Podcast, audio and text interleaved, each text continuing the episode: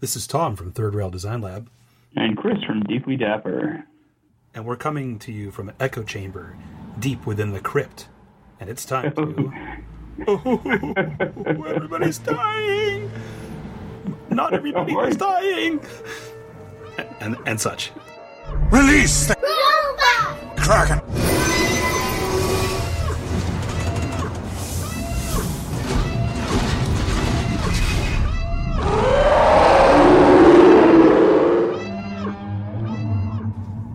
Deeply Dapper, three recordings in three weeks. What is up, Mister Tom with the th? I'm just, I'm just, uh, as with uh, characters from a certain show we watched. I'm just thankful to see the dawn. You know. as I was watching epi- elements of uh, this most recent episode of Game of Thrones, we're going to be talking about. I I was seeing images of creatures climbing over walls and being pushed away, and and the the the inevitable onslaught of the wave of oppressive uh, chaos coming over them, and I thought that it felt like such a metaphor for my job. but anyway, accurate. Yeah, but um, you, know, you know what isn't a metaphor for, for it is how how much longer your job is going to last than the episode. Although it was a long episode. It was a long episode. So here we are for another of our our uh, quick uh, discussions about Game of Thrones season eight. Uh, this is another abridged episode for us. We're not going to do all the fun uh, dilly dally that we normally do. I'm going to get right to it. Spoilers what, abound. It, it, just haven't yeah. figured that out already. Yeah, uh, you're absolutely right, and and I and that's a good good segue to a major thing for me when this weekend was we had the I had the back to back this episode on a Sunday night and then Avengers on the Monday morning and I was so desperate to avoid spoilers for both. And it was so bad on Sunday that well, uh, I was you know, here on the West Coast. We're the last ones, right? And right. I'm still trying to deal with getting my kids to bed, and you texted me, "Turn off your phone." spoilers worse than ever. Seen spoilers from Game of Thrones or any show appear online as quickly as it did with this episode. It's really discouraging. Yeah. I started looking at it afterwards, you know, like on Twitter and stuff, and I thought, my God, man. I mean, I, I actually kind of expected it was going to be the other way. With I thought yeah. Avengers was going to have more of a spoiler problem, but it almost I seems so like too, yeah. It almost seems like a lot of the Avengers fans, the fan fans, took it seriously because the creators and actors posted all those videos just saying "don't." right. Whereas Game of Thrones, it's like, yeah, you know, this should be implied by now, but apparently fucking not, because here's 74 animated gifs of the climactic scene within 30 seconds of the episode ending. That, I mean, it really sucks. And the thing is, also, it's like the the culture around talking about Game of Thrones online is to bitch about it and to race to talk about details just to prove you saw it on time. It's stupid. Yeah, yeah. So and and we do have to apologize for any technical difficulty when you're listening to this. If it sounds a little um, little echo chambery, it's because uh, once again we're having some technical difficulties with the uh, with the uh, with the internets, and who knows what else. Everything, yeah. I don't know. I'm I'm on Wi-Fi in a shed in zero degree weather, and you're in what what are you 87 there and it's a balmy 79 right now in here but yes. What harm could Lyanna Stark's ghost do to either of us that we haven't done to each other a hundred times over? Someone took her away from me. And seven kingdoms couldn't fill the hole she left behind.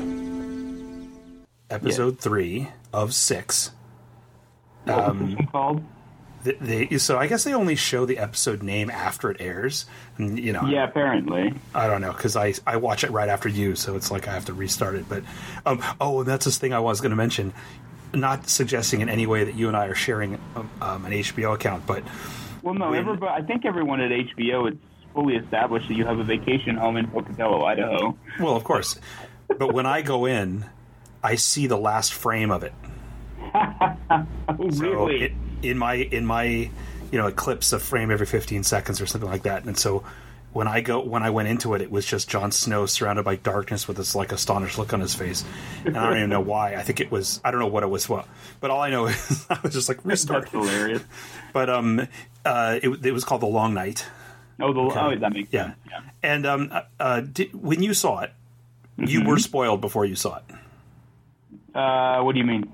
You were spoiled, right? But the, uh, the internet ruined it for you. No, no, Oh, good. no. I went into it completely, but we. Oh, I don't even get on my phone for the most part on Game of Thrones days because I know that people suck. Yeah. But no, we we we were not spoiled by it. Oh, that's good. I Well, was, was- aware that there were things to be spoiled. Yes. Well, this was definitely um, one of the big episodes. We know from the way it's mapped out and who's doing them, what episodes are going to be um, intense uh, or and over others, and then also because of the narrative structure after the way last episode was such a uh, swan song for all these characters and this love letter right before Armageddon. So you know, you going in, I had such palpable tension starting. Yeah. Like I was, it was hot in the house and I was shivering just because I was like, uh, you know, and and, and to be fair. And, and, I, and I want to address some of the criticism right out of the gate um, that I've been seeing online over the last uh, day or two. I appreciate that people, particularly those who are watching in less than ideal conditions, I, I appreciate that there was a lot of complaining about the light levels of the I think it's broad- BS. I think it was perfectly fine. well, that's what I'm saying. I think that there are people who who watch these for atmosphere and people who are just following the plot so they can talk talk about it. And I think it's Yeah, they're I think they're watching it in the living room with nine other people while they're cooking dinner or something. yeah, and the lights are on and who knows what. And frankly, their their opinions are valid.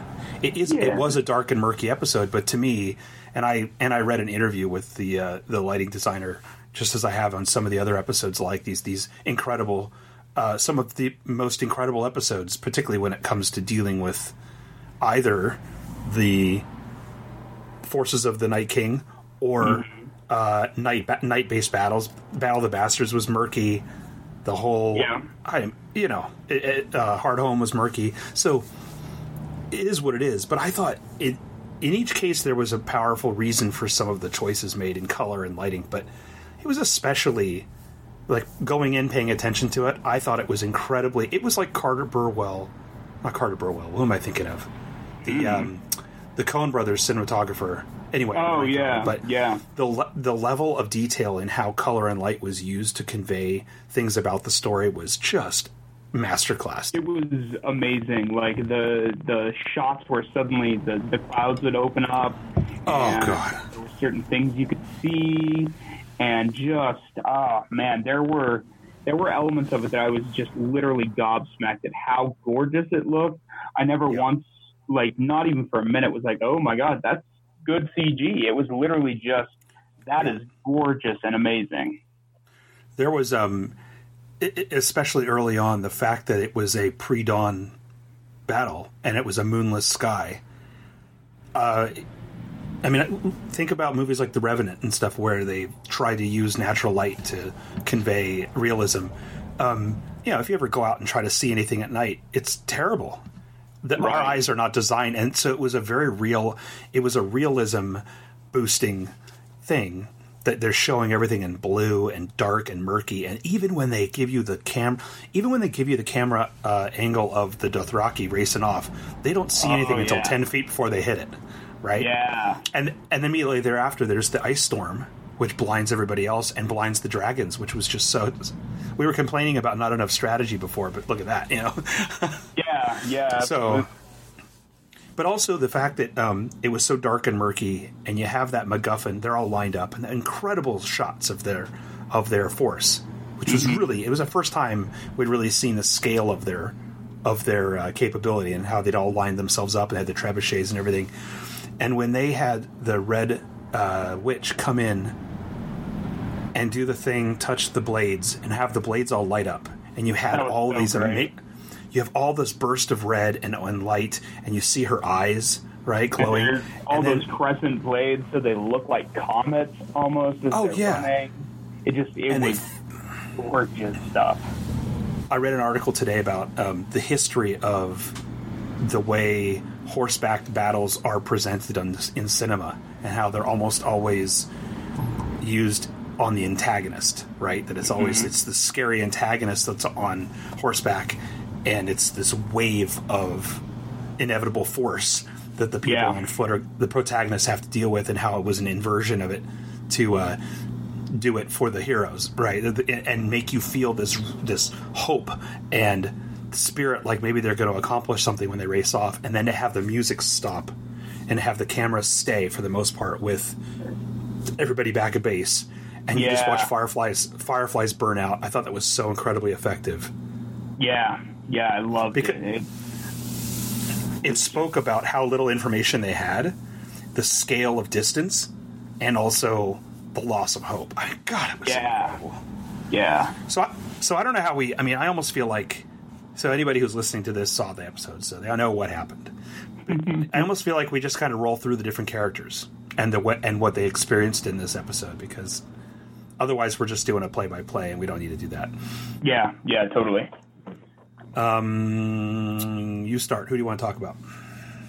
Well, let's let's look at it this way and say Maybe an order of how they arrive on screen.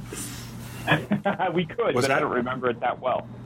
Ah, If you want to do that, we can. But um. I was just thinking more like, okay, so Sam didn't do much, but Okay. they really did manage to make you feel his terror at what he was doing.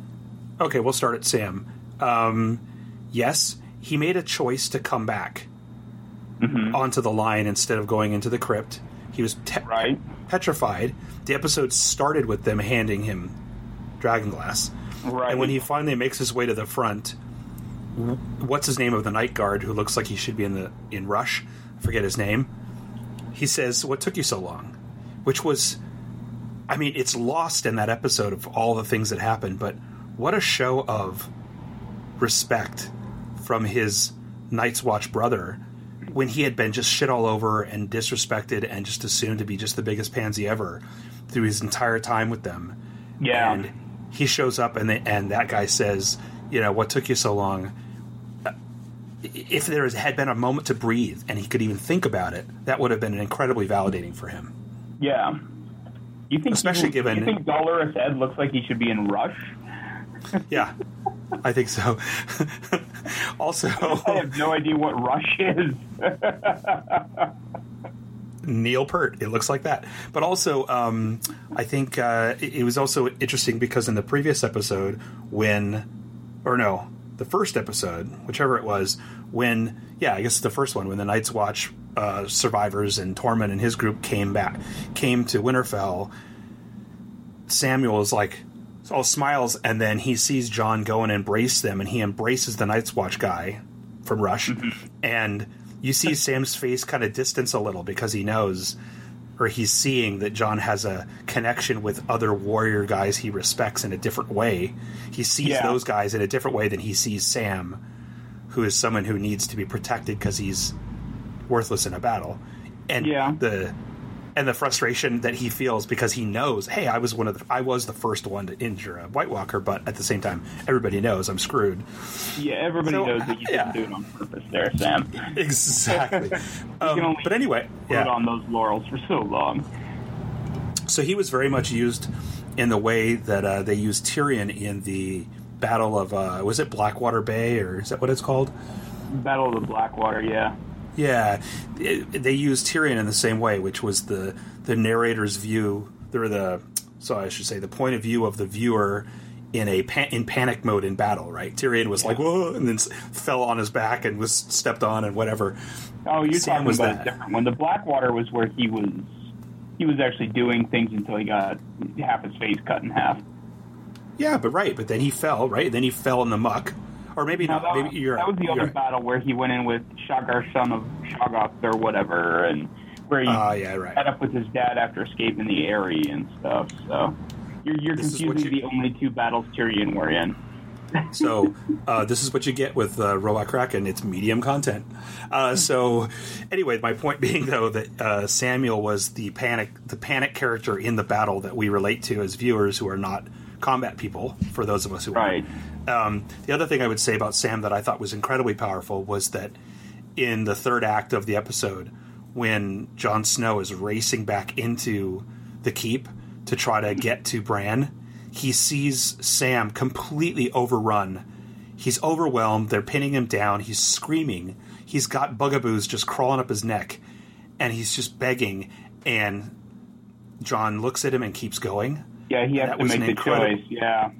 It was it was an incredibly it was an evolution for Jon Snow.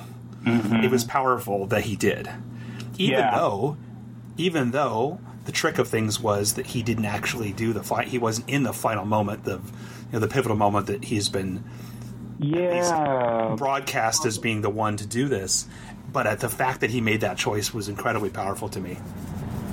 Jon Snow was kind of useless in this episode, I have to say. Well, so I read. Okay, so all right, maybe we'll jump to that then. I, I don't know. I, I've read that, and a lot of people's a lot of people are making fun of Jon and, and Dany in this episode, and and while I think that they did, there was a there's very much a point to the fact that the strategy they had in place was undermined, but it was undermined by Dany, Right. didn't follow the plan and Right. raced off. They were supposed to wait until the Night King showed up and then attack, and Right. she bolted, uh, forcing him to follow, which put them on the defensive. Which he has to no the- room to complain about since that's exactly what he did with the Battle of the Bastards. Agreed. They're very similar in that way. Very similar in that way. And to be fair, when has Jon Snow had military training? In all Right. of this, he went to the he went to the wall and then he came back and he was just put in a position. But it's not like he has formal military training compared to Right. the And generals and people. Like he has a natural affinity, but he wasn't even directly trained at Winterfell. He was just kind of in the peripheral side with the rest of the kids.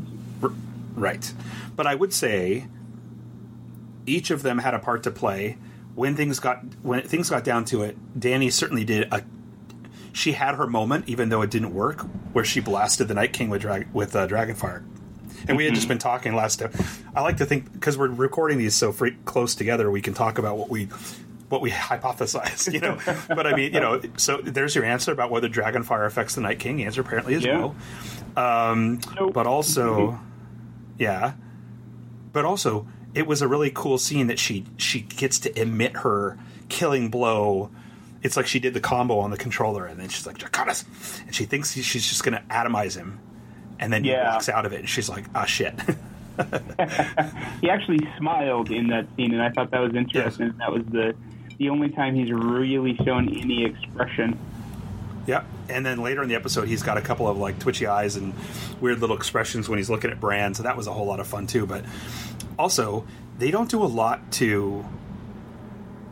They don't seem to acknowledge the fact that they have direct and absolutely harrowing experience with the fact that the White Walkers and the Night King use icy lances, and that they have to protect themselves from their approach when they have a one what a you know a uh, close combat encounter with them. They need to come in on they have to strafe or they have to do things to try to protect themselves. They know there is evidence that these guys shoot throw these lances that'll fuck up a dragon or whatever. And they've already lost right. one, and yet they still just kind of came at him and at his uh, his undead dragon. But she did at least get the killing shot. It just didn't work. And when also Yeah. when when she and Jorah were on the ground, um, keeping in mind that both she and Jon should have had their backs broken many times in this episode, but when she and Jorah are like surrounded by bugaboos and they're fighting, she did get a couple of good swipes in. She certainly, she certainly That- found it her way. I liked that it was clear that the, the way they shot that, they shot it like Dany had never picked up a sword before. yes, and I think they did that convincingly. And they did it, but they also showed that she she mustered, and I think that's a pivotal thing for her. She she she spilled non non blood. Yeah. like she actually had to do do it instead of having someone do it for her in that moment, and uh, I thought that was effective. As far as Yeah, I Jon goes, though, so people complaining that Jon was you know ineffective. Uh, I don't know. I think that it's a it's a it's an accident of the narrative that they chose that the way this ends up is that he is not the one that does that. But Well, uh, honestly, like that, that is something that I think I have a lot of thoughts about that I'm not sure how to unpack. But I just meant in general, like what he did on the dragon could have just as easily been the dragon flying around. Jon didn't even have to be there for that. well, he was they they were showing a lot of him yanking yanking uh yanking Yeah. spine, spines left and right, and he he very aggressively went after the the undead dragon and and Mm-hmm. and would would make those attacks, and he did relentlessly attack to the point where he at least got the dragon down. Yeah. Unfortunately, not Yeah. dead. And then the other thing about it, I actually really appreciate.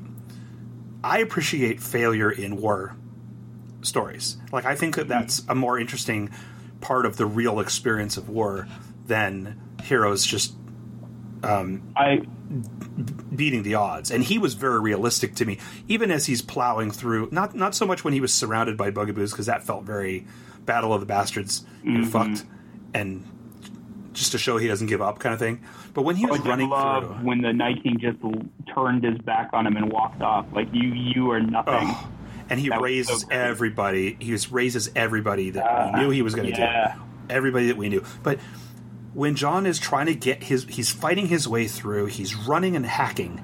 He's trying to get racing. That that is a trope we've seen in a lot of media where the hero's racing against time, desperately trying to get to someone in peril.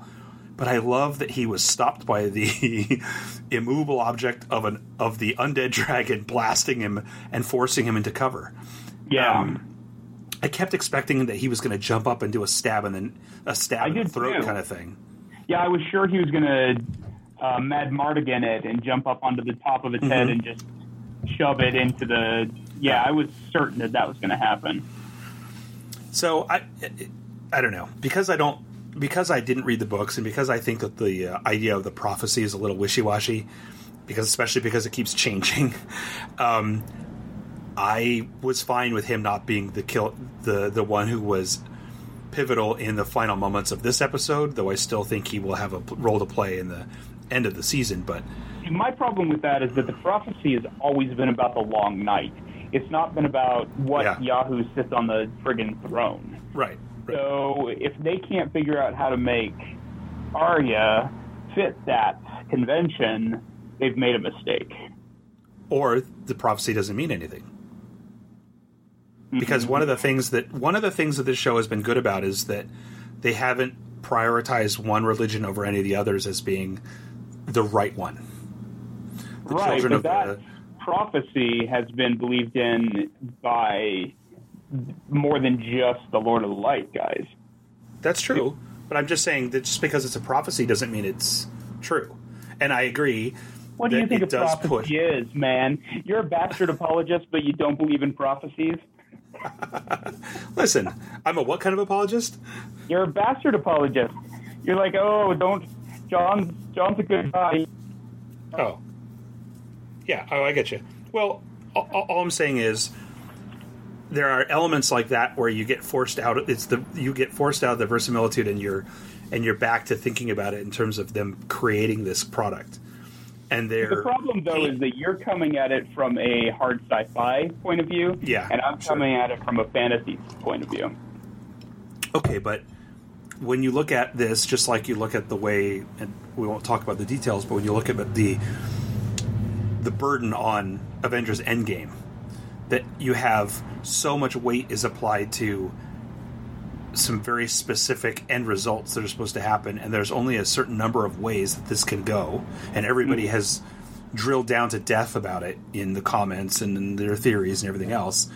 The fact that they, I mean, we talked, you and I talked about Arya being the one who kills the Night King a long time ago. It, was, it would be Yeah. cool if, you know, but the idea that there's so many people wedded in the in the idea that the, the prophecy has to be, be fulfilled and it has to be one of these few people based on interpretation, and the fact that they decided to say no, and you're right, maybe they'll come up with a reason for it, but uh, just I was able to uh, enjoy it without that. I was able to enjoy it just for the experience because, and there's parallels, a little few parallels to Avengers that you'll find as well. But I just love the fact that I forgot about Arya at that when she ran off because the Red Witch definitely had come to the conclusion that she was the one to do something, Yeah.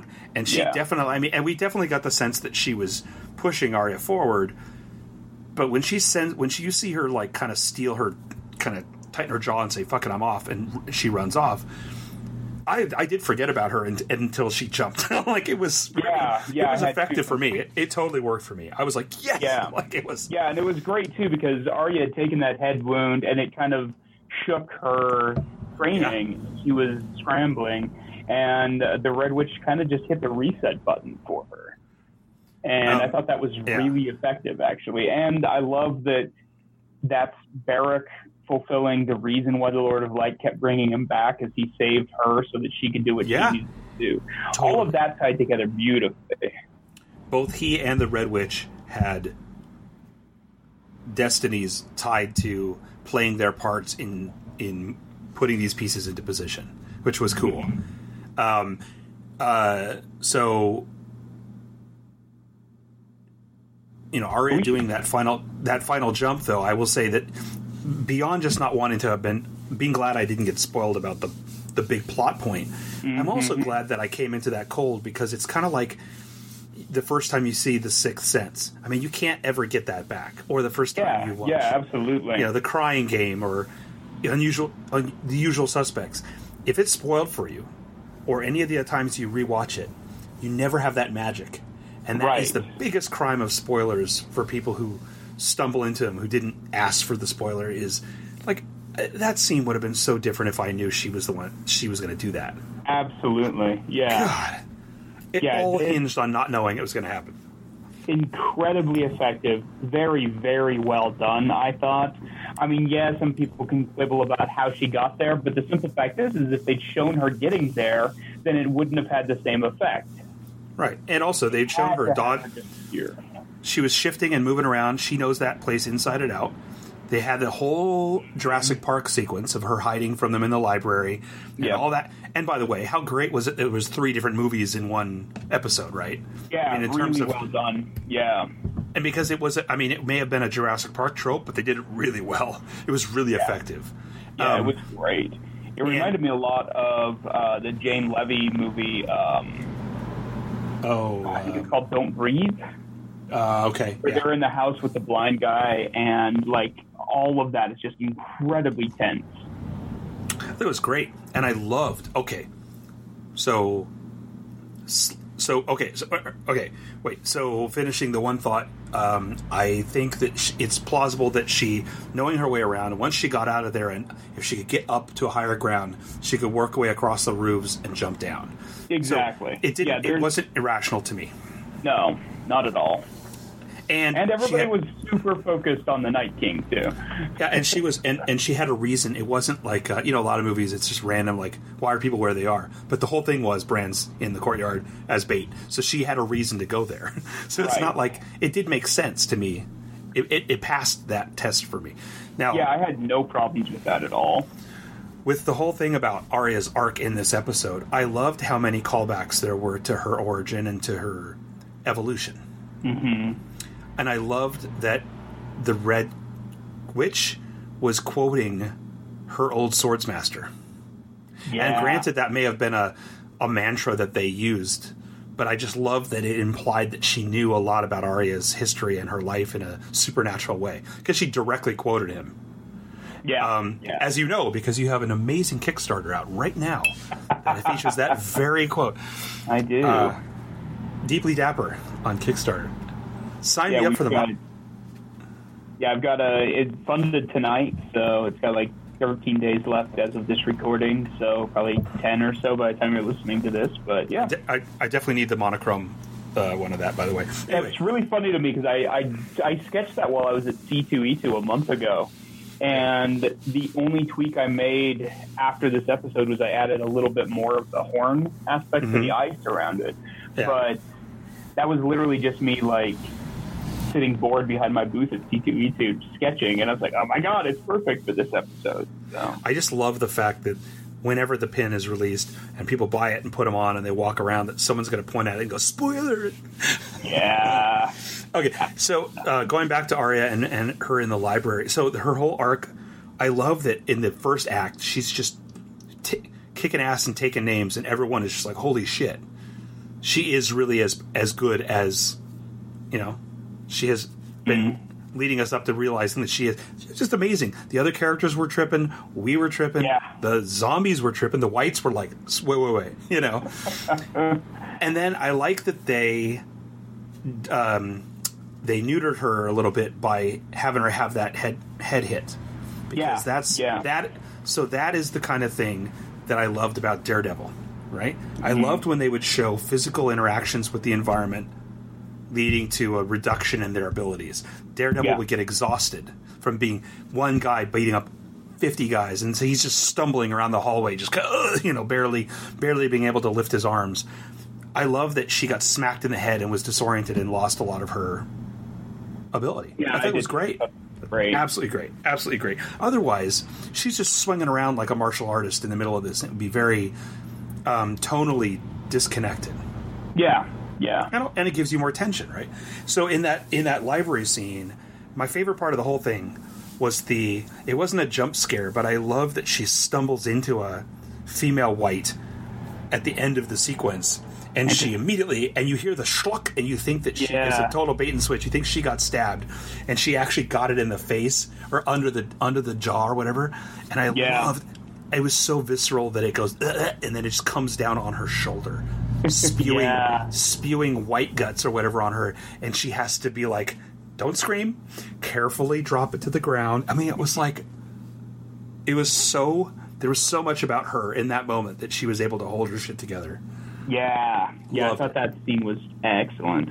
One of my I favorite scenes. really love that entire sequence. So They got the uh, the guy that isn't Doug Jones that I really like to do a lot of the the one white that's tucked under the table there. I love that Yeah. guy. Yeah. the Midnight. guy that isn't Doug Jones. yeah, and yeah, it was just an excellent sequence. And I, I honestly, it was it was my favorite part of the episode. I, like I Yeah. love the dragon stuff. I thought it was gorgeous. It was really well done for what it was. But that the whole horror movie aspect of it was just excellent. Well, because and I love that they moved from the massive scale horror of the war sequence in the first act, and then they shifted into the oppressive zombie horror component of fast moving swarm hive mind Yeah. mud, uh, drowning in a mudslide or drowning in an in a in a tsunami horror of them going over the w- ramparts and that whole thing and just grabbing, pulling, yanking everything that Shaun of the Dead, for example, for all of its humor, really hammered home. Right when the guy's pulled out of the place, you know, tear his guts Yeah. apart. I mean, that's all the stuff that makes uh, swarms of zombies the most effective you can make them, and especially fast ones, right? So Yeah. going from that and then suddenly shifting gears and it becoming a, um, you know, a, a, a, a, hunter and hunted yeah. tension piece. I, I was just like, wow, man. and also, how effective is that in terms of the story, the plotting for a ninety-minute episode or whatever it was? Oh yeah. Yeah, Right? it was That they- perfect. they it, they allowed that sequence to be bookended by two other very interesting, sort of more dramatic sequences, and fuck, man, worked great. yeah, yeah. Um, and, and then also finally in her final act with the Night King, and then he grab her on the neck, and she does that thing that she had practiced with Brienne, and we'd seen her do it, where she flips it, drops the knife into her other hand, and stabs. so great. Yeah. Great callback to something that we've seen her do, as opposed to so many projects which just would have been like, you know, here's a cool move that this person mm-hmm. shouldn't even know how to do. We we'd seen her train that move, train for that move. I love that, and then I also love the the synchronicity of the fact that she stabbed the Night King in the same place where, I mean, she stabbed him in the ribs or the upper ribs, but roughly she stabbed him in the chest, which evoked how he was created by the children. Yeah. Yeah, that was just uh, ah, man. So much about this episode that was just amazing. The whole Lyanna thing, not Lyanna. What's her name? Well, yeah, Lyanna. Um, Lyanna. Yeah. So let's talk about her. Um, badass, badass. She was my MVP for the episode. As much as Arya kicked ass in the final moment, she was my favorite killer move in the episode. Yeah, absolutely. It was tragic that she got trampled, she got smacked, she got trampled, she got lifted and crushed. She got crushed in her own armor. Yeah. She manages to pull, like, just the idea that this 11 year old or whatever just had the fortitude to be like, fuck you, and stab him in the face, mm-hmm. and then. And then the tragedy of her being reanimated. You know, it's just Yeah. and and it reminded me about how they aged up all these characters in the story from what George R. R. Martin's books showed, where they're all Right. it's like so many of these characters were her age. So all the horrific things happening in the books are like that that person, right? and so we're all we're like, whoa, you know, like you're just trying to buy, trying to Venmo coffee certificates to this young eleven year old, uh, you know, house house lord. When in fact, in his books, they were all that way. So Yeah, but it's just yeah. really effective to me. She's just so effective. I love her. Yeah, she she was perfect. I am so happy that they realized that and gave her a larger role. I think that was just such a smart move. So let's see. So who else is deaf? So we got uh, Theon. He he he died. Yeah. All right. Well, let's talk, let's talk about Theon's uh, role in this episode.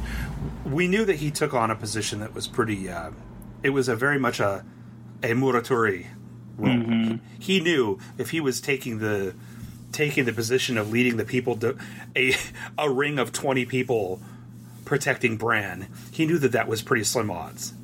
Yeah. But the way yeah. he handled it was, I mean, talk about a redemption arc. He was a badass. He was more interesting to watch than Hawkeye in fucking Avengers movies, right? yeah yeah He was just, good. he was blasting, blasting, blasting, and I loved the reach for the empty quiver, mm-hmm. right? Because in in Hollywood movies, when people run out of ammo and they're click click and they stare at their gun, you're like dumbass, you know. But in that ima- in that environment where he's just being surrounded and he's just pl- mowing down these people, and one by one, all the other guys are out, and he's click click click click click until he's out, and now all he's left with is a bow. I mean, granted, he should have had a, dra- you know, dra- a dragon. Uh, a dragon glass blade as well, but the, but the point is, I thought it was incredibly cool that it, it showed that he ran out of steam when he ran out of ammo, not Right. from from cowering from fear of being over overwhelmed. I mean, Well, think about his his spear that he had was dragon glass tipped, but he's not a spear guy, so what spear. What spear did he have?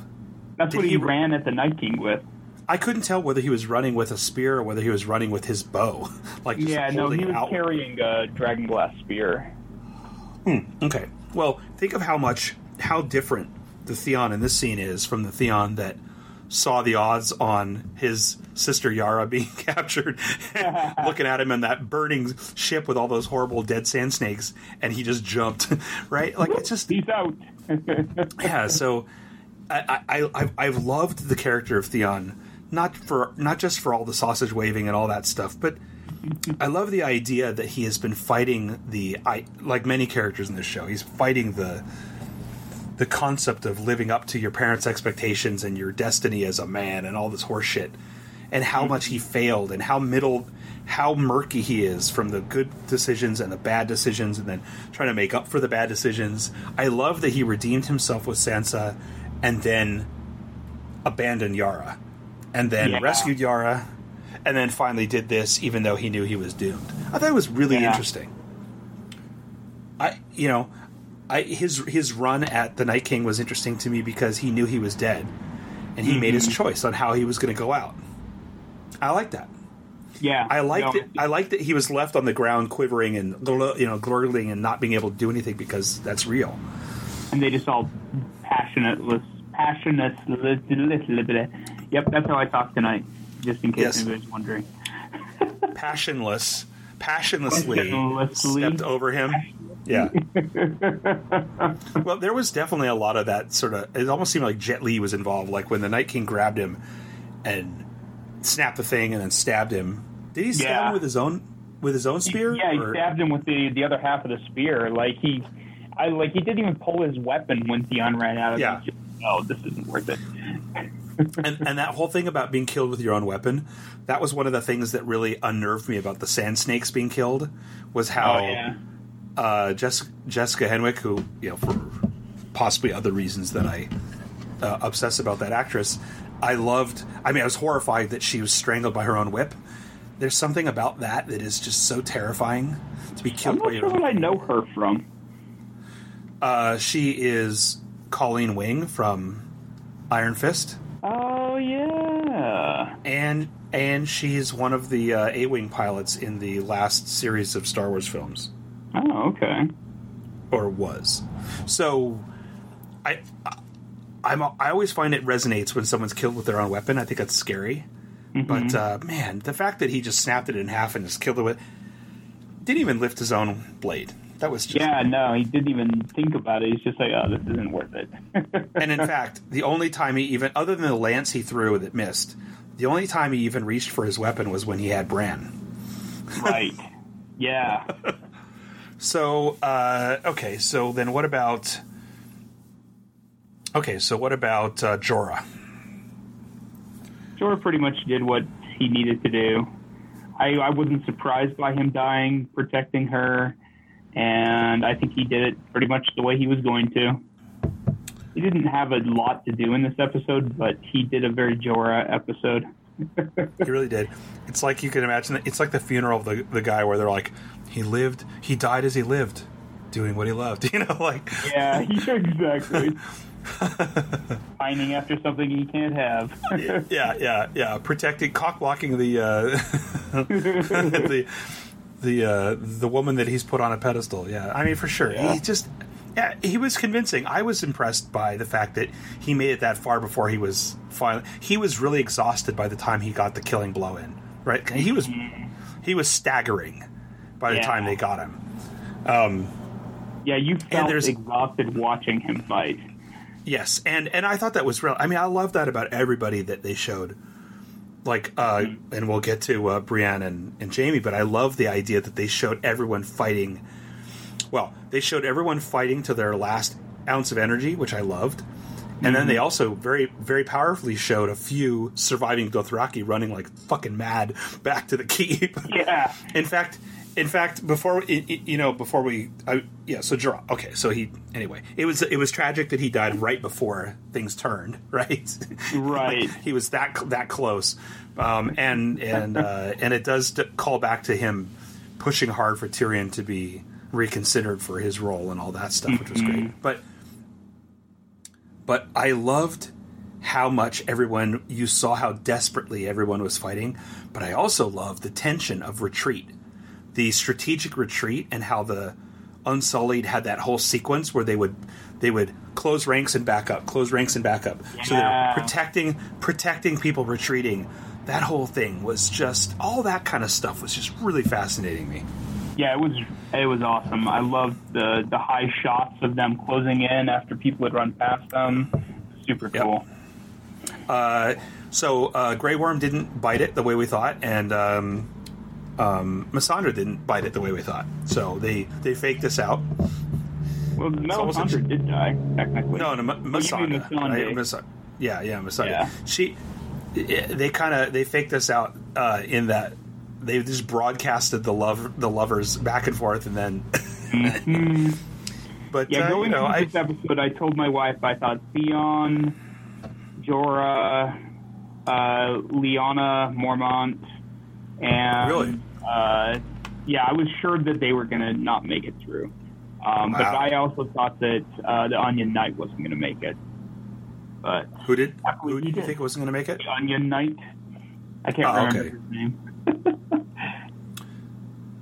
I thought Tormund was going to die, um, and I thought Jaime was going to die. No, I thought Brienne was going to die, and that Jaime was going to be racked with the guilt that she dies protecting him because he wasn't as good as he used to be. Yeah. So I thought that was going to happen, and then uh, I was very concerned that Arya was going to die. Hmm. Anyway, but I didn't. But I wasn't putting a lot of effort into predicting because I was kind of enjoying just not knowing what was going to happen. Right. I love the sequencing of the of the uh, the stages of the battle. I love them the desperation to get the uh, moat lit, Mm-hmm. and then I love yeah, and I love. And I love that they basically did exactly what you expect. They just basically piled the bodies on until they could breach it. Yeah, yeah, exactly They how did- you would do if you had cannon fodder instead of actual soldiers. That's right. And for the most part, the the way that they approached how the whites would be used was how you imagined. I, I kind of thought we would have more of the you know the continuous exploding whites touching dragon glass on the ramparts, but you mm-hmm. know I just the the the way they did it, it felt it felt right to me in terms of how. But what I really loved, the best part of the whole thing with the whites to me was when they lit the uh, they lit the moat and they stopped and they just stood there because Yeah. that's the same thing that happened with Jon back in on the uh, north side of the wall when that one point where they were all stopped waiting for instructions or whatever. I fucking love that shit. That's so Yeah. scary. When an un- unstoppable, bestial, non barely sentient force just abruptly stops and is like, So we're just waiting to see how this plays out here. to me that's chilling every time i've seen Yeah. that happen this or other projects i think that's so chilling when the when the bet when the when the the fucking terrible creature stops attacking you that's scary as hell because you're like why is it not attacking like what's Right. happening right now uh so okay so what do you want to do so you want to talk about uh jaime and brienne they didn't really. I mean, they were they fought a lot of stuff. But that's really all that happened to them in the episode, Right. wasn't it? Right. I was impressed by how you could tell they were at their their limits, particularly her. Yeah. I mean, she was doing a lot of screaming. She was not happy. That's how And- she and- acts as Brienne. Yes. yes. Well, it'd be interesting to see at the end of you know in the next episode how many of these characters have bad wounds, how many of them are haunted.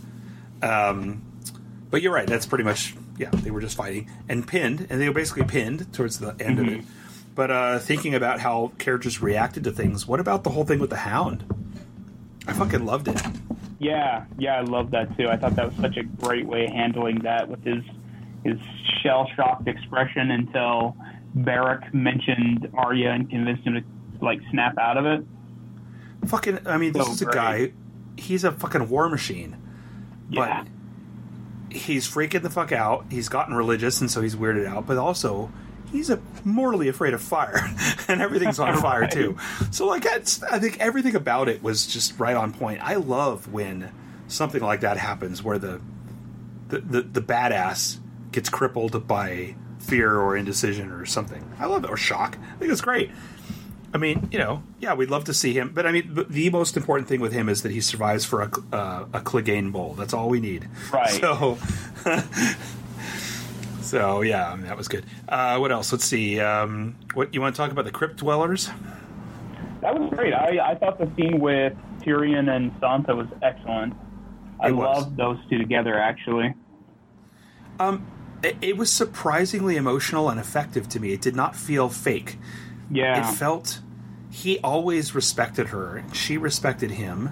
Mm-hmm. Especially because he's like the one boy that didn't try to get rapey, but also Well, just like like like after the fact she respected him a lot more than she did at the time.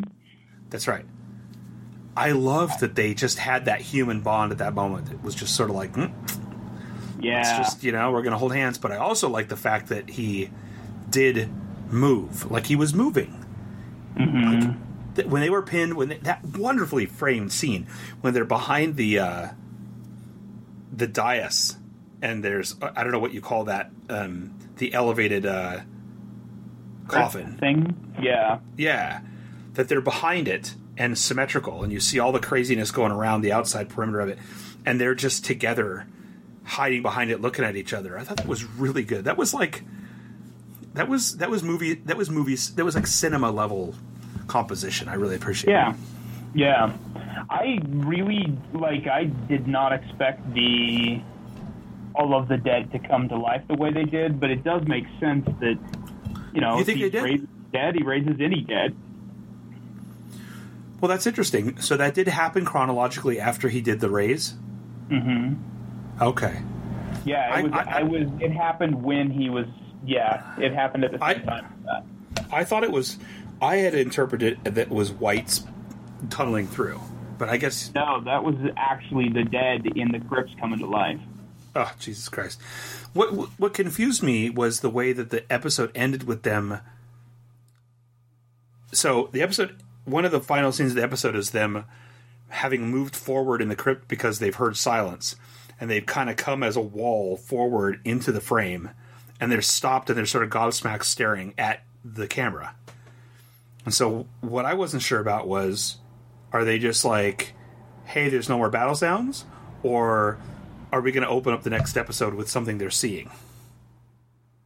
Uh, I'm assuming that they were just listening to the battle up above, but I don't know. That's a good question. Lady Stoneheart, you know, I mean, who knows? it's just, Yeah, really. It just, it, it was just such a very specific choice to have them all stop and stare. They weren't looking up; you know all the sort of the pantomimes of I'm listening to things in my environment. They didn't do that. Right. They look straight ahead. You know. So I I, I don't know. Um, so did you think that was it was it Gilly that was trampled and dragged back and killed? I don't it looked like it. But it, it it was. was. They never showed her with any kind of explicitness, so I I can't imagine that they wouldn't have given Gilliam more Yeah. odd the way they shot that. Okay. I don't know. I because initial my initial read was oh shit, but I mean I don't know because Yeah, she's definitely not been on any of the confirmed lists that I've seen. she shops at she shops at um burlap old navy like all the other women on the show Yeah, below exactly. below the highborn so it's really hard to tell um okay so let's see who else should we talk about so um well okay so actually thinking about sansa for a moment um there's a lot eh, sophie turner gets because of the x-men thing i think that she sort of she's sort of middle of the road in terms of people thinking about whether she's good or not but i actually think that she does incredibly good acting on this show. Uh, she's often acting beyond the lines that she's given. A lot of I feel times, like Sansa. Yeah. hit and miss for me. Well, I think when she was younger, I think that she she showed her age a lot more when she was younger and when she's trying to play petulant and she's just kind of. Uh, but in in basically from from from Littlefinger on, I've li- I've really enjoyed watching her act. Interesting. See, and I- I, I mean, I like her, but I don't love her. I feel like a lot of the time she's just kind of going through the motions in hmm. terms of trying to look upset or confident about things. That's interesting. She doesn't Okay. have that confidence that like Arya has about things to me.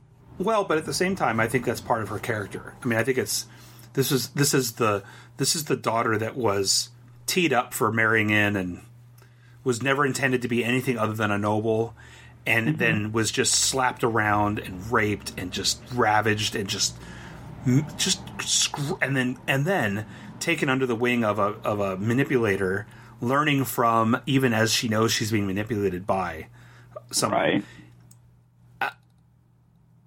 I don't know, like for example, her the way she handled the realization that Littlefinger was betraying them, the way she did the Yeah, subtle I, I still feel like that entire thing doesn't ring accurate to me. I Oh, that is my least favorite part of the entire seventh season was the way they handled the whole Littlefinger thing. Hmm. I thought they did very poorly on that. So and if they if they had included a scene showing the two figuring him out, it would have made a difference for you, right? it would have helped at least, or not even a scene so much as just some indication that they were working together. I think it's probably not a great sign when uh, creators have to explain things, although so much of what I love is is ambiguous. So I I, I crave the creators talking about it just because I want to know what they think it was. But that's definitely one of those ones where they had to come in and when they're in doing interviews and and and they say, well, okay, they confirmed in interviews that she really did believe him, and she was being forked off from Arya, and then at the end when he says the thing and she realizes that something's not right she makes the decision to realize that she's being betrayed. So hmm. they've said in interviews that she was actually being manipulated up until that moment. Like in i, the I, th- I think like in the scene where they kill him. i'm trying to remember when it was he said it but he That said, seems really illogical to me no. because it wasn't the scene of the it wasn't the scene of the killing it was the scene in the hallway when when Littlefinger came up to her and said they're looking at Arya sparring or something and he says she's she's after what you have and she's a threat and whatever else and she realized not only she knew that Arya wasn't that she didn't want those things and she felt and she realized that Littlefinger was manipulating her. Now hmm. that's one thing and the full extent of his betrayal was another and they could have i think they could have staged it a lot differently than they did. I think you're right that that, that the, the the payoff in that scene was based on what the viewers know about him and not what the characters knew about him. Yeah, which is yeah. which is the problem that so many of these stories have which is like for example the the whole last episode was people seeing each other that they haven't seen in three years or whatever and and having respect or not having respect for each other, and how would they if they even didn't know? Half the people that were cheering for Brienne being knighted, I'm not really sure that they really understood why that was important. you know, they become Brienne they become mouthpieces. Together. Yeah, yeah, okay. Warms the seat. Uh, so okay, so Sansa. Well, anyway, I just liked her. I liked her shi her very subtle shift in expression and tone when she turned the tables on uh, Daenerys last episode, and in this one, I liked watching her process her vulnerability and panic. She had a lot of heavy breathing and freaking out, and then she had a certain thing where she kind of resigned herself to it. And I, I don't know. I think I liked her in this episode more than I thought. I thought it was going to be different for her, and I thought she I, was going to this react. was to one of my favorite episodes as far as how she reacted and acted in it. I thought she did a Mm-hmm. really good job in this episode. I agree. I agree. Um, okay, uh, and so Tyrion, yeah, of course, we're setting him up to be pivotal in things to come. And I have to tell you, let's just talk about that for a second. There's been way too much. There are too many things about Tyrion where he has shown conflict between his ability to betray his family and his inability to betray his family. And there's a lot. There was a lot of that, even. Uh, presented by Daenerys herself that you know questions about did he really know that she was being screwed by Cersei in the first place? Does he Right. know something? Does he not? Which I don't think. I think I think it is on the face of it what it is that he was mm-hmm. he underestimated her. But but also I think it's really important to note that he has only betrayed family members in very specific circumstances that had hurt him personally so deeply that he was Yeah. that he reacted. He killed Shay and he killed his dad, but he has not shown that. So there's some ambivalence with how he reacts with Cersei, even though he knows what she is. Mm-hmm. And I have this horrible feeling that in the final act of the show, he's not that he's going to be a party to something that benefits her versus not. And I hope not, but it doesn't. I think I think something. My personal opinion of how that all is going to play out is that it's going to be a scene where he has a chance to kill her and can't, Doesn't. Yeah. and Jaime does. Yeah, I think so. I really, I want it to be Jaime so badly, It has to be so badly. Like, I like saw him. anything, guys. Just if it's anyone else, I'm going to be really disappointed. Well, there, there's, um, and I'm glad our, I'm glad my theories from last week are wrong about the Night King passing through because this was, you know, I'm oh, we had we had talked a long time ago about how how rad it would be if the whole incredible onslaught of the the Armageddon, supernatural Armageddon of the world was neutered before they even got to the end game. So I hate it. And we're it- I have to tell you, like, like I know, I know, I know. loved this episode. I hate the way they did it. I want to talk about the Night King last. I want to talk about him last because I know you have thoughts, and I know they're different. Just saying, we're in the end game now. This is it. We've talked about everybody, Tom. All the stuff is the bitching. No, Gendry, Pod. They Where's didn't Pod? Do anything? They didn't. They literally just fought. That is all. It's interesting. The entire episode. Okay, one other thing though is uh, we talked about at the beginning about how the Dothraki were snuffed out. I thought it was really interesting to consider that that was the Dothraki that got snuffed out. It wasn't just Yeah, it a bunch of Dothraki, Dothraki, soldiers. yeah. It was all of they. Yeah, they were there's gone. just old people and women left. yeah, yeah. I think we've I think we've nailed everything except uh, not enough use of really badass uh, heavy metal uh, White Walkers and the final Yeah, they did. So let's talk about it. Nothing. yeah. But but but but let's go ahead. Talk talk talk to me about all of your hopes and dreams being dashed by what they did with the Night King. There is nothing left for me. Mm-hmm. There, I mean, is there is there there there for you? Uh, y- yes, but only in terms of characterization, not in terms of plot. Because I don't care. I don't care who sits on an Iron Throne because I feel like the Iron Throne is meaningless, and I think that all these events have led to them all realizing that there's something greater, that there are more fundamental th- concerns than the politics of royalty. And I keep hoping that we're going to see that it's going to end in some sort of thing where they shift away from that and become like we talked about before, like some sort of a democracy. you know. some. Yeah. and and they kind of and I, to me there was hopeful signs of that when that whole thing last last episode where she's like, "What about the North?" And I started thinking, "Fuck, man, what if Jon? What if Jon represents the North of the kingdom and Tyrion represents the South of the kingdom, and Daenerys rec- represents, you know, whatever it is, the hinterlands, and they are, you know, a council instead of a monarchy or whatever. I don't know. Anyway." Uh, dude, So- my biggest problem with the whole thing is that a they've taken the big bad that supposedly the entire season was about from the moment he stepped onto the scene, and they killed him in one episode. Yes. And more importantly, now the big bad is Cersei, who is just bitchy and not a very good ruler and not a very good planner. Well, but I love the fact that they've stripped they've stripped everyone that was in the north to their bones, quite literally. and Yeah. they're I mean they're a ragtag they're a ragtag fleet at this point, and they're and now they're going to be go, going up against this fresh army. I don't know. But here's what I'm really worried is going to happen. They're going to turn Dany into the villain. I'm really afraid of that too. And I think that's such a terrible thing to do because they, over all of these seasons, but they keep throwing those dumb, oh, but she's also really impulsive at at it. She likes. She, to quote Oingo Boingo, she likes to burn things. yes, she do. But I Yeah, think I- that's. I mean, yeah. But I'm hoping that that's a. I, I'm hoping that's a false flag. I'm hoping they're they're broadcasting that she's an out of control Targaryen, and then then they're going to pull it back from that at the end. But you're I right. hope it could, so, it could go too. that way.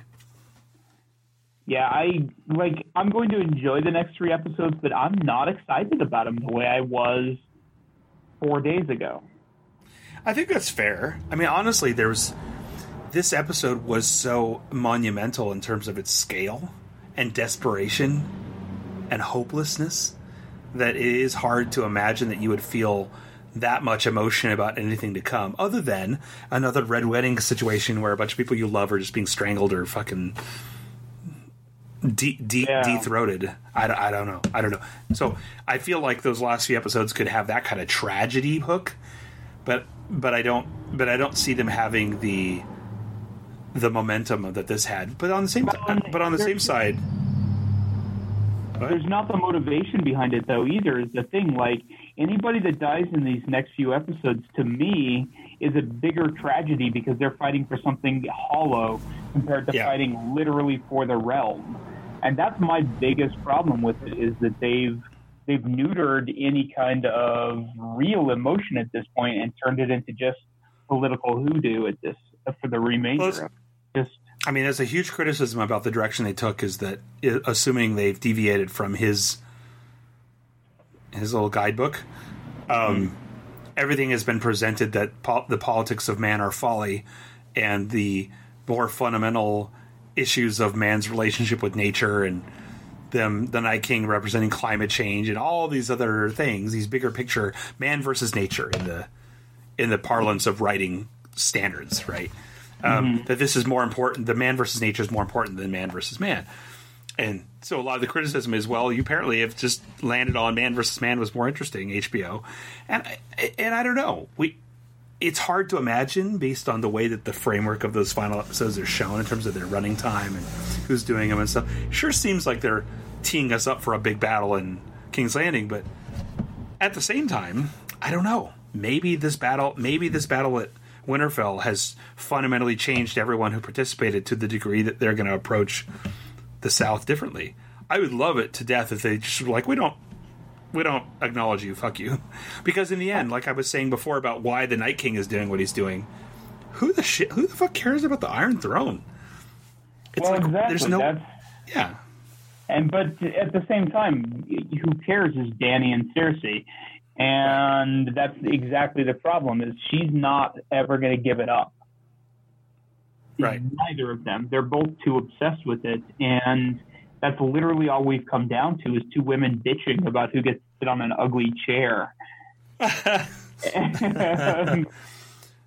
I don't know, But, you know- I I'm obviously still going to really enjoy it. I'm not going to hate any of the episodes. If only because the dialogue and the acting is so compelling. But and complete I and be, being a completist, right? Yeah, you want to see yeah, that. yeah, exactly. And you know, so here's a theory I have, and this is something that won't possibly bear out for any time soon, or right. possibly ever, unfortunately. But I wonder if the Night King even exists in the form that it's shown in this Right. movie, in this show Right. because he isn't in the books at all yet. Hmm. So there's an extremely high, and so what they've always said, as far as all of this is concerned, is that like there's White Walkers, there's Whites, there's all of that stuff in the books, but like the Night King as an entity doesn't exist in the books. There's no one big bad, and they've always talked about how George R. R. Martin has given them beats. They've told them about Hodor. They've told them how the very last episode ends and who sits on the Iron Throne. And it's extremely possible. Seven seasons, and it can't just be bickering over a throne. They've cut all of these other contenders for the throne out of the books. And I'm I'm just really wondering if that's just been a TV choice. Hmm. That's interesting. I um well, I mean, the one thing I will say is I'm not convinced that we know everything that's up with Bran, and I am and I don't know whether it's just because I'm so I've heard so many Bran is the Night King theories, but there's something about the fact that the Night King is looking at him and he's looking at the Night King, and no one's doing any fucking movements, and it's all very calm. That made me wonder. I just had that niggling feeling at that moment, like, is Bran calm because he thinks this is supposed to happen? Does him being cut down create himself? Like, does that like? Is there something like that going on here where? I feel like Bran is at the point where anything that happens, he knows he can't control it, and it's all meant to be kind of thing. He's got that like peaceful inevitability thing going on. Right. But I do wonder. I mean, who knows? He may wake up at the end of the eighth episode and have blue eyes or something. Right. Yeah, it is odd to me that he literally just kind of cruised around with ravens and watched the battle instead of giving people heads up as to what was happening or anything like that. Well, that brings it. That brings us to something else I was going to ask you about. The last uh, third of this episode or more, Bran was warging, mm-hmm. but to where? Because we had a bunch of crows that he was watching, looking around before the Night King was dismounted. But we never saw. But beyond. But a lot of them, you saw him go right into the flames and whatever else. But he wasn't. Whatever he was warging with, he didn't use that to convey any information to anybody. No, he didn't say anything to anyone. I So I really think that's ravens, important. But I, it might be, but it might also just be him being the memory of Westeros and taking that super seriously too. I don't know. Yeah, I just felt like it was very deliberate that he was warging but not doing anything Yeah. and not conveying any information. well, Bran is kind of useless. No. Well, I want him Fair to enough. be important, but man, I just have a hard time seeing him be very important for the next episode. fair, fair, fair. Okay, so I think that's pretty much it. Then I mean, it was just an overwhelming, emotional episode. It was. It was amazing. Like, despite my bitterness and bitchiness about the, the coming episodes, this it was so good. Like they, I can't think of anyone that could have pulled up an hour and twenty two minutes of pure battle with as many moving parts as this had, and keep it clear and entertaining and interesting the entire time. Well, yeah, I mean, I think it's, um, I think it was an almost insurmountable challenge. Just like I said about this and and, and uh, about Avengers, which we'll talk about later. You're up against it's like a lose lose. Like you're up against so much expectation, and you've set yourself up for failure so much. and and not just in terms of what they decided to do about the Night King and all these plot points, but just the idea that they were rolling into 90 minute episodes, at least some one or two of which are battle episodes. How you keep that from being boring. The fact that they broke it up into sub sub stories that had different styles was very effective. Yeah, yeah. I just I I was just non-stop impressed with the way they kept it going. It was fucking thrilling. And I'm emotionally, I am just wiped out today because I went from that to the Avengers yesterday morning. And yesterday evening, I honestly, I honest to God had this weird sort of, I won't say depressed because not, I don't want to get depressed, but I had malaise, man. I had like this weird feeling that I couldn't, this itch I couldn't scratch. And I was trying to figure out what it was last night. And I realized it's that we've waited so long for the, the finale of Game of Thrones and the lead up to and the real and the release of Avengers Endgame. And and regardless of how much you engage with the marketing or not, the reality is it's a huge thing that's happened for a long time and it's finally happening and it's very suspenseful and it's happening all at once and you're mm. and all the energy you spend into avoiding spoilers means that I mean like I was making tangible effort not to read things and I was changing how I do my day to day. This whole thing. and I watched these two I watched these two things back to back which are very emotional. And then afterwards I was left with this weird, emp- like it's like this uh, biofeedback response. That I'm like, well, I don't know how I feel right now. You know, I feel pretty. I feel pretty good today though. So that's good. yeah, well, that's good. All right, so so what do you? Funk. Yeah, I beat I beat that funk. I beat that uh, icy funk. So, knowing what you know about the sequence of episodes and how they're mapped out, what happens? What what do we have to look forward to next week? Uh, I don't even know at this point. Like, I mean, obviously there's going to be some bitching and there's going to be some people going south, but I legit have no idea where they're going with it now. Like, if anything, they've at least done that to me, but they're going to do a diversion. They're going to do like an episode and a half diversion to Essos. Yeah. Yeah, I I genuinely don't know. What do you think is going to happen? Well, I, that's what I don't know because from here we have bickering and then move south. Yeah. So and obviously there's going to be a big fight at at at King's Landing. But, one of the things that I yeah one of the things I didn't really think about until watching the opening credits these last few episodes is that um, the opening credits have made a very deliberate point of showing this sweep up through King's Landing to a room that has both a giant crossbow and a dragon head. Mm-hmm. And it's a reminder that I keep forgetting that they've got all those giant dragon killer anti siege weapons. And uh, that makes me nervous a little bit. Oh, also, I was going to ask you another thing. Uh, do you think that Jon's dragon died? I don't think it did. They they I saw an interview specifically saying that it didn't, but they didn't ah. show it after a certain point. I do love the way that the the undead dragon was spewing fire out of the hole in its neck. I thought that oh my was God. amazing. It was fucking great. And I just loved and I also love the composition of the scene that at the end of the battle when uh, Daenerys is cradling Jorah's body, and then her dragon comes down and wraps itself around her. Yeah, to the ground. I read a couple of uh, different from a couple of different sources on the internet. People saying making references to, oh, you know, she's the dragon is honoring Jorah's defense of her her mother, and I'm like, no, no, has nothing to do with Dora. That was just yeah. curling up with bomb, right? Yeah, that was like my dog's doing. My wife is sick. yeah. So anyway, interesting, very interesting. Yeah. What a wonderful, wonderful, wonderful episode.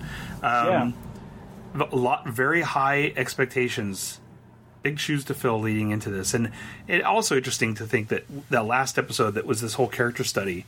I kind of felt like, well, the battle sequence is going to be boring compared to that. Mm-hmm. Like that was that was the peak.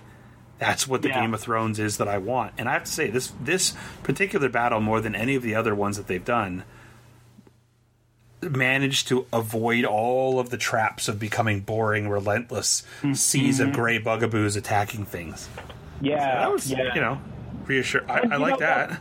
That's my one high hope about the coming episodes is that even if it's stuff that I feel like shouldn't have been happening from a plot standpoint, they'll still be super fun to watch because the writing's great, the act acting's super compelling, the costumes are good. Yeah, absolutely. All right. Well, um, so let's see what's going to happen in our in our own timeline. You're going to be racing off to do a con in Seattle. I've got uh, Crypticon Seattle this coming weekend. It's just a little horror convention up there that I do every year that I usually cover costs in a couple hundred bucks, but it's fun to do. Yep. And uh, The the big difference from previous years, the big difference from previous years and this year is this time you're bringing a boatload of post-human RPGs with you, right? So I, I will have, well, I don't know, four of each of the boatload, but I will have those. Um, the big difference this year is that Devin won't be with me. This is the first time I've done that show that I won't have Devin at the show with me. So that's oh, that's strange. interesting. Yeah, he was going to try and fly out, but he ended up not having the money and he's house sitting, so he's stuck in Arizona while I run off to the horror convention that we usually hang out at together. So it's kind of sucky, but it means I'll be there working instead of having fun. But it means I can also just go to any restaurant I want instead of just vegan restaurants too, so that helps. Because See. I have to say, I like most of the restaurants Devin picked, but they're a lot more expensive than the restaurants I pick when I don't have to find vegan options for him. oh, no doubt, no doubt. You get to have cheesy balls wrapped in cheese now. Just all Yeah, exactly. That's the name I'm going to actually. Cheesy balls wrapped in cheese, 24 hours. All right, cool, man. Well, listen, um, I'll let you get back to your your prep and your planning, but um, when next we record, we'll have to talk again about the you know the next episode of Game of Thrones. But hopefully, we'll be able to uh, pull together our Avengers Endgame commentary once the slacker of the group has gotten around to seeing it. Be great. I'm sorry, man. It's hard to find time to. Honestly, it's just that four hour runtime thing. That's killing me, man. I'm like, I don't have Yeah, four you know- hours of the day. No, I mean honestly though, it was yes, it was three hours and and there was commercials and stuff, but or whatever at the beginning. But I will tell you, one of the many things I'll say about uh, Endgame is that it was astonishing to me that they could make sitting sitting in a chair for three hours feel effortless.